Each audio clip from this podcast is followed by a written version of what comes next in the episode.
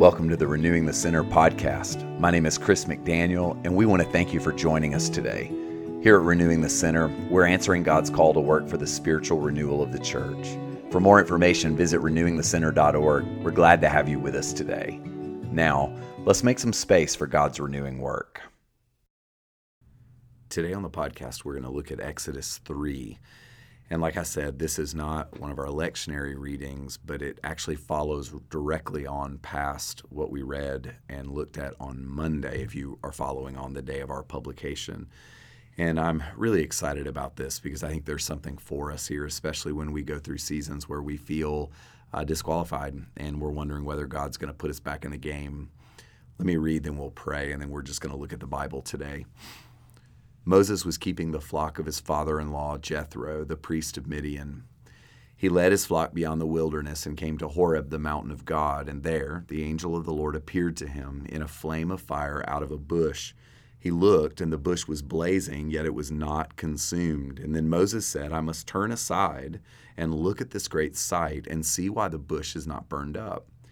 And when the Lord saw that he had turned aside to see, God called to him out of the bush, Moses, Moses. And he said, Here I am. And then he said, Come no closer, remove the sandals from your feet, for the place on which you are standing is holy ground. He said further, I am the God of your father, the God of Abraham, the God of Isaac, and the God of Jacob. And Moses hid his face, for he was afraid to look at God. And then the Lord said, I have observed the misery of my people who are in Egypt. I have heard their cry on account of their taskmasters. Indeed, I know their sufferings, and I've come down to deliver them from the Egyptians and to bring them up out of that land to a good and broad land, a land flowing with milk and honey, to the country of the Canaanites, the Hittites, the Amorites, the Perizzites, the Hivites, and the Jebusites. The cry of the Israelites has now come to me. I have also seen how the Egyptians oppress them, so come. I will send you to Pharaoh to bring my people, the Israelites, out of Egypt. But Moses said to God, Who am I that I should go to Pharaoh and bring the Israelites out of Egypt? He said, I will be with you, and this shall be a sign for you that it is I who sent you. When you have brought the people out of Egypt, you shall worship God on this mountain. This is the word of the Lord.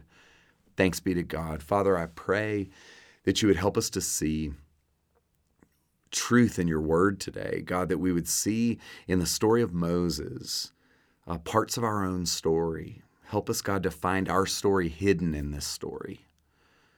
God, that we would discover something about you, about um, second chances, about the future. In Jesus' name, amen. Amen. Y'all, this is all about God putting Moses back in the game.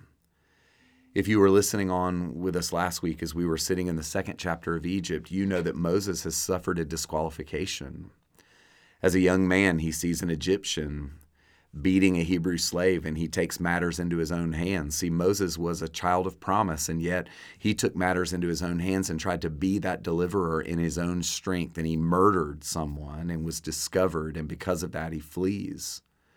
And he ends up in Midian working for Jethro, the priest of Midian, and he's disqualified. And I said this last time, and I'll say it again. You may feel right now like you're in a kind of self imposed Midian you may feel like you've made some mistakes, maybe in a marriage or in your friendships or in your career choices or in your own heart, your soul, your relationships. And sometimes, like Moses, we end up in a kind of disqualified place, a place that's far away from where we thought we would be. Well, that's where Moses is.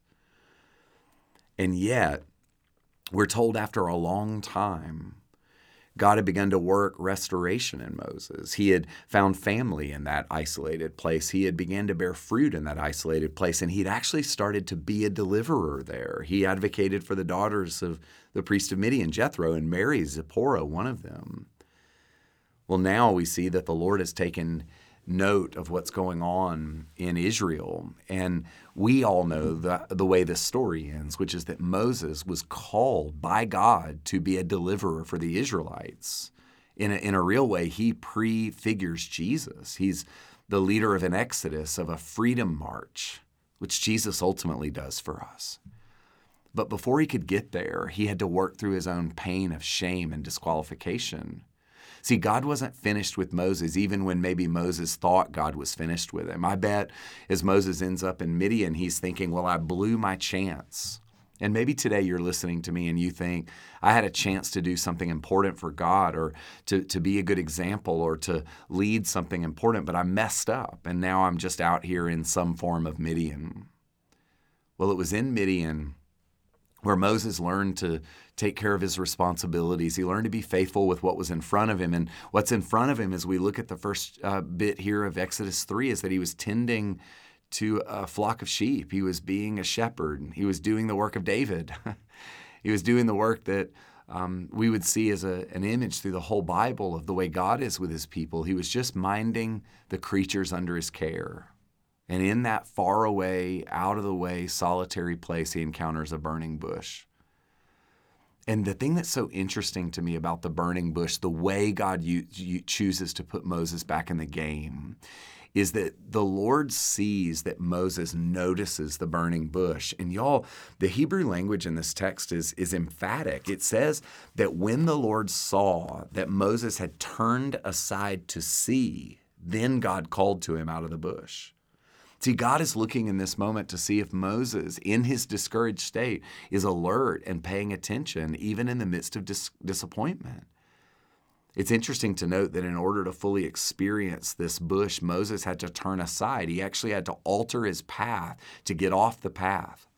And similarly, I would say to you that if you are in a place that feels like Midian and you're discouraged, if you walk distracted and dejected through your life without looking up and noticing, without making space for God to somehow break in, you might miss these burning bushes. So Moses doesn't miss it.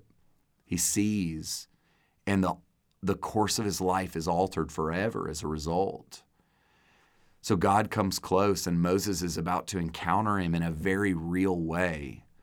Moses is about to be put back in the game.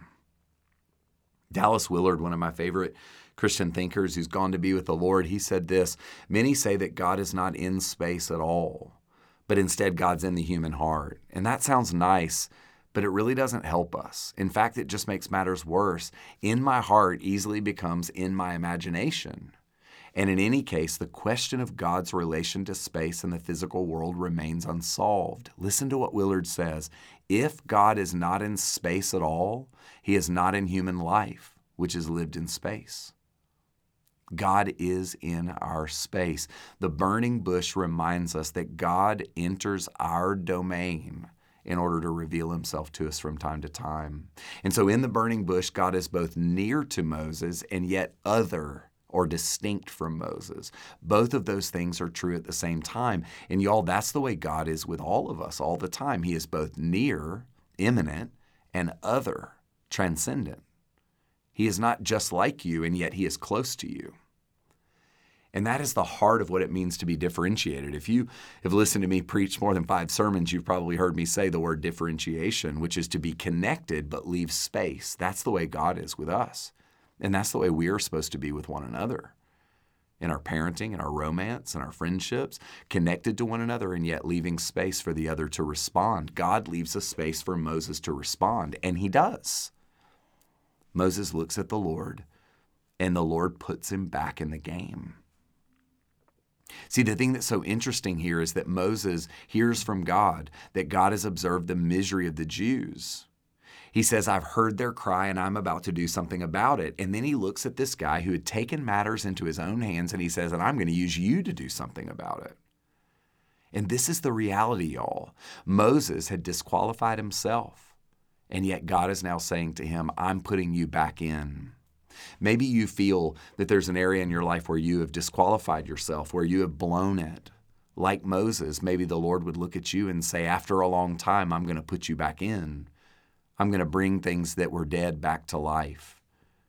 And if you think about it, y'all, if you go to the second chapter of Acts, when the Holy Spirit came, and the Holy Spirit came to help a group of fearful, frightened, hiding people turn outward toward the need around them, right? That's what was going on with the disciples. And when the Holy Spirit came, the Holy Spirit came as tongues of fire and a wind rushing through the house.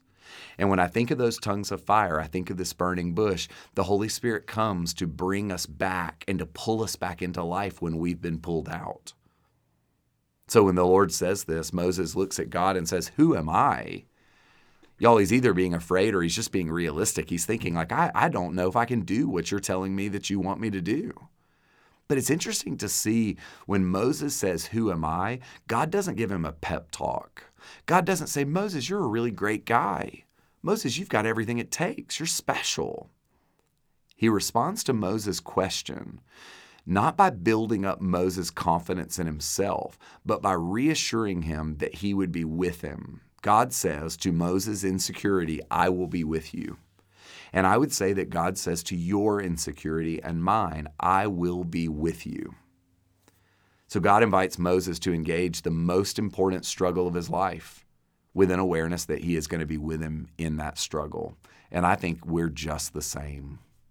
Father, I pray for my friends today. I pray as we face uncertainty, as we work through how to move past disqualification or disappointment, that you would show us that you have a plan for us and that this moment we're in, this Midian moment, is not the end. In Jesus' name, amen. If you felt moved or inspired by something in this podcast, an idea, an image, or an impression, carry it with you into your day as a prayer coming back to it again and again in the spaces throughout your day.